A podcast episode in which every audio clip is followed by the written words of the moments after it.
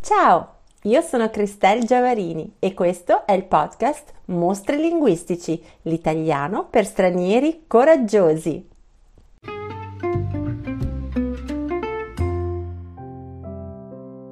Sei andato in posta e ti hanno chiesto il nominativo e non il nome. E poi ti hanno chiesto di firmare un modulo in calce. Ma che firma è una firma in calce? Ah, ok, una firma in fondo al foglio. Bastava dirlo chiaramente, no?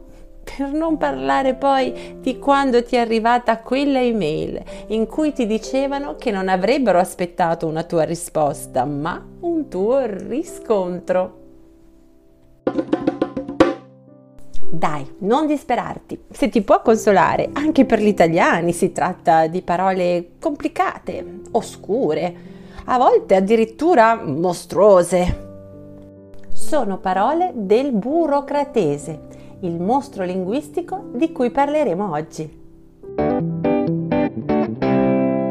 Ma che cos'è questo burocratese? Nancy, una mia amica americana che si è da poco trasferita in Italia, beh, l'ha scoperto piuttosto in fretta. Era una bella giornata di sole, di inizio estate. Erano circa le 10 di mattina e così, avendo la giornata libera, decide di andarsi a godere un bel gelato in spiaggia con un buon libro.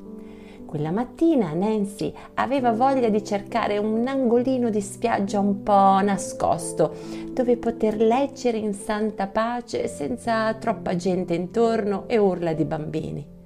Finalmente, dopo aver camminato un bel po', scopre un posticino proprio carino, con pochissime persone e una bella sabbia chiara. Decide così di fermarsi. Pronta a stendere il suo asciugamano, si accorge di un grande cartello che diceva Attenzione, spiaggia utilizzata solo per elioterapia, balneazione non sicura per mancanza di servizio di salvamento. Oddio, deve essere pericolosissimo, ma, ma che ci fanno quelle persone distese al sole, così tranquille? Ah, i soliti italiani, se ne fregano delle regole e poi succedono le tragedie. Ah, ma io me ne vado, mica sono matta. Qua non ci resto. Ecco, questo è un esempio di come un brutto, cattivo mostro linguistico abbia rovinato una bella mattinata di sole al mare alla mia amica Nancy. Perché l'elioterapia non è altro che prendere il sole e la balneazione altro non è che fare il bagno. E così quel cartello diceva semplicemente di godersi il sole e di sapere che se si faceva il bagno non c'era il bagnino. Insomma, avrai capito che il burocratese è quel tipo di linguaggio inutilmente complesso usato in situazioni formali e soprattutto usato da amministrazioni e istituzioni pubbliche. Eh sì, perché l'Italia è quel paese dove i biglietti dell'autobus mica si convalidano, ma no, troppo facile, si obliterano. E dove quando sali sul treno una voce incomprensibile da un altoparlante ti dice di tenere pronto il tuo titolo di viaggio. Ma sì, semplicemente il tuo biglietto. Se ti stai chiedendo di chi sia la colpa di queste mostruosità linguistiche, beh, le ragioni hanno radici lontane e piuttosto complicate, soprattutto legate a vicende storiche e socioculturali. Ricordiamoci che prima che l'Italia diventasse una nazione, nel XVI secolo, l'elite culturale italiana aveva deciso che il modello di lingua fosse la letteratura del Trecento e allora puoi facilmente immaginare come la distanza fra l'elite e il popolo abbia creato nel tempo quella convinzione che ciò che era più complesso era anche più corretto. Quindi l'idea era, se tu usi parole semplici e comuni non sei abbastanza istruito, ma se invece sei complicato, allora sei molto colto.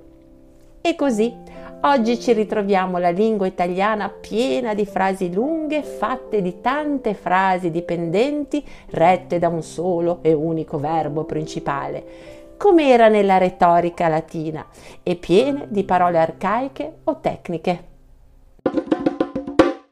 Lo so, lo so cosa stai pensando, ma perché questi italiani non si ribellano a questa tortura?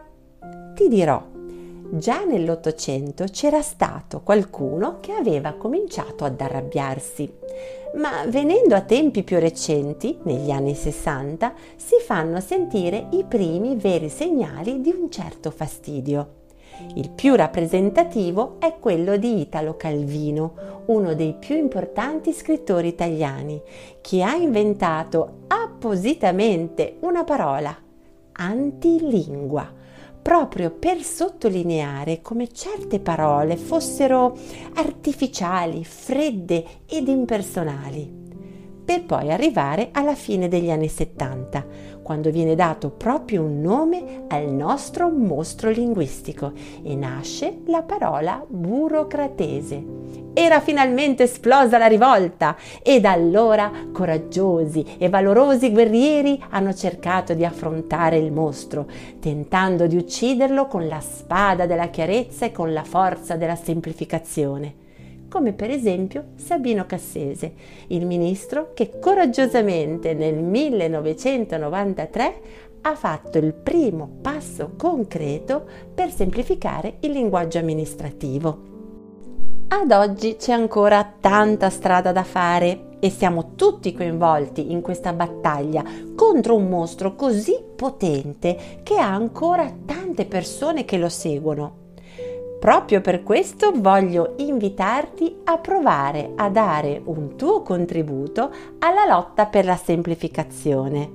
Sei abbastanza coraggioso per provare a tradurre in un modo più efficace e comprensibile un cartello che potresti trovare qua e là in giro per l'Italia, su qualche porta. Hai presente le porte antipanico? Sì, quelle per scappare in caso di emergenza, quelle con le grandi maniglie da spingere. Esatto, proprio quelle.